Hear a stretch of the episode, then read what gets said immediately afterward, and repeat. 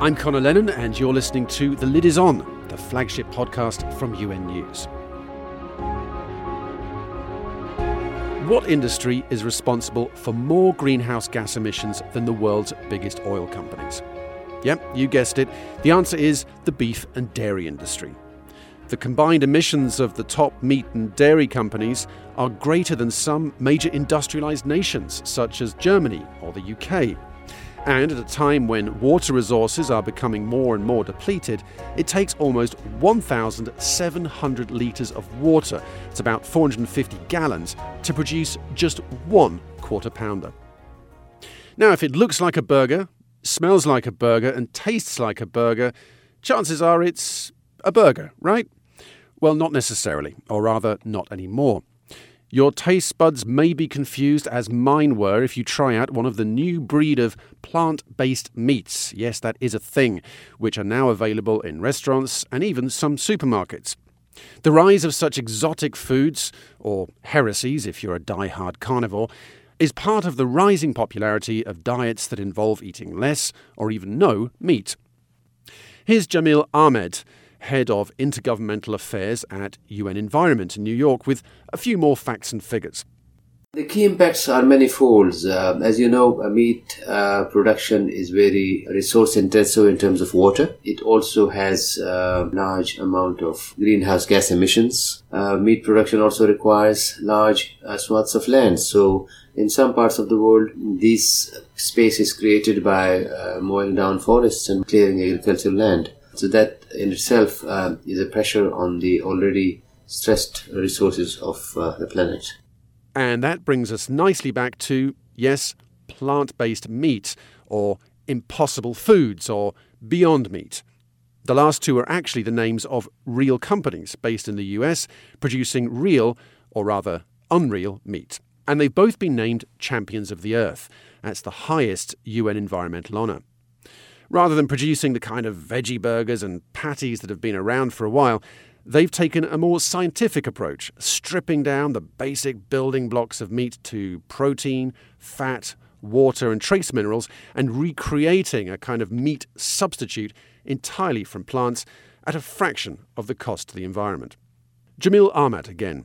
They were chosen because they have done some pioneering work in trying to introduce the concept of plant based food and that is something that we need more and more to make awareness about how we can uh, still enjoy our meals without intensely using meat products. UN Environment uh, organized a campaign uh, on food waste and food lost, uh, which also focused on how we can reduce food lost and food waste by trying to move away from uh, extensive uh, use of meat. But is anyone actually eating this stuff? To find out for myself, I travelled downtown to one of the restaurants of the Bareburger chain, which are dotted around New York City and beyond. I caught up with Rudy Ramos. He's the vegan culinary director of Bareburger. I caught up with Rudy Ramos. He's the vegan culinary director of Bareburger. And I asked him what's different about Impossible Foods and Beyond Meat. These companies are just looking at what a quote unquote veggie burger is and what it can be. Um, they're, they're, the building blocks are different. I think when, when, I mean, me personally being a chef, making veggie burgers the whole time I've been a chef, thinking about vegetables and how they, how they bring texture and how they respond well to searing, those things when I would make a veggie burger. Um, I always thought about it in terms of little pieces of vegetables coming together to form a patty, right? Um, and that's how I've always thought about it. Even the early quote unquote veggie burgers that were made from soy that had sort of a tearaway mouthfeel, um, they still focused on um, the idea that uh, you want a veggie burger to have this certain texture. I think what Impossible and Beyond came and did was said, no, let's break it down to really a molecular level. Let's see why we crave meat. Let's break down everything that a meat burger has and let's build it back from the ground up. Okay, so we're in the kitchens now. Yes, we're Bear So tell, tell me what we're looking at here. So right now, side by side, I have to my right the Beyond Burger, and to my left is the Impossible Burger. The Beyond you can see is a little more patty form. Uh, the Impossible here is a little more rustic. And the Impossible on my left is actually a little thicker on the inside. So that way, if someone wanted to have a medium or medium rare Impossible, to have uh, sort of that bleeding heme, um, they can have that. So just like with meat, medium rare, rare, you can have uh, the same texture, the same feel. You can have the same texture and the same feel. Um, tell me, what kind of reactions of customers? Tell me the kind of things they say. Like they've eaten it for the first time. You got some hardcore ready red meat eaters out there. I really think it depends on how open someone is. If someone's coming specifically to try these proteins and they're excited because they want to try something new, I think they're going to have a more open mind, and I truly think that they they will enjoy it. One of the great things about these proteins is um, the way that they sear. Something like a veggie burger, when you put it on the grill, it's going to it's going to crisp up a little, and, um, but what these do is these sear. Where we are at in terms of food, there's an explosion of plant based options in our grocery aisle.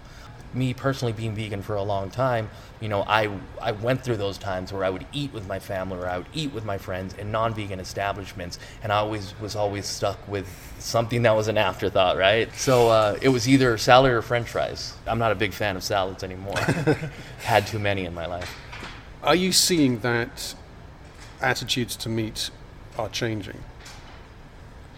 I think so. I even see it in, in the company that I work for. A lot of the people that work for headquarters, you see that they're, they're actually not just eating burgers every day. The, the company that I work for, they will routinely, people within the company will eat the impossible. They will eat the beyond. They will have salads. They're reducing their meat intake.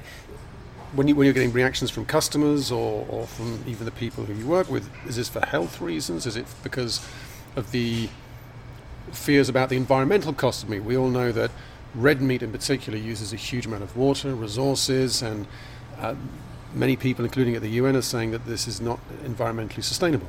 Yeah, I think it's a combination of things. I think it's a combination of the things that you mentioned. Yes, people do want people. We see people being more healthy, um, and we see people thinking about the environment, thinking about climate change, thinking about sustainability, and thinking about um, the resources that we use and how we may or may not abuse them and how we how are we a cog in that machine? How do we contribute or how do we not contribute?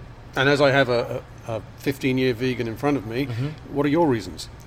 First and foremost i'm about um, i'm an ethical vegan so for me first and foremost it's about animals but i also care about the environment.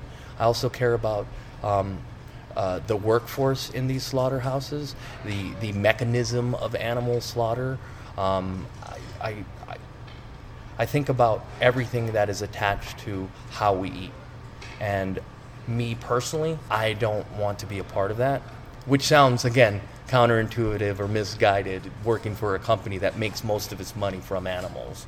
But I actually see it as quite guided. Being vegan in these 15 years, I would say the first 10 years of my veganism were relatively stagnant in the sense that there wasn't a lot of innovation. Um, in fact, I can remember even less than 10 years ago when I talked to somebody and I said that I was a vegan, they might not even know what that is. 10 years later, everybody knows what that word is.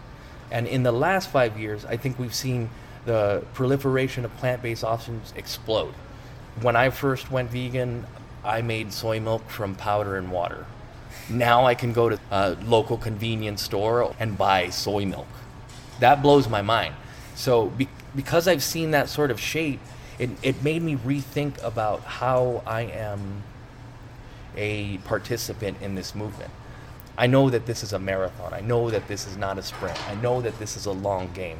I mean, the word vegan was first coined in the 40s. Here we are all these years later, and I'm just excited to see where we go.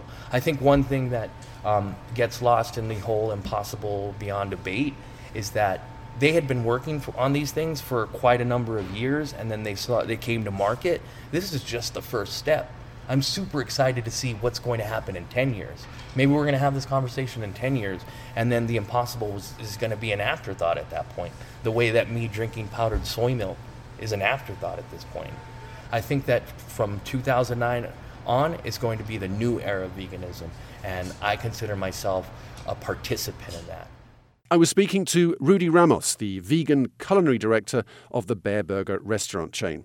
And you can find out more about plant based meats and the UN campaign to promote diets with less meat by searching online for UN Environment Plant Based Meats. I'm Conor Lennon, and you've been listening to The Lid Is On.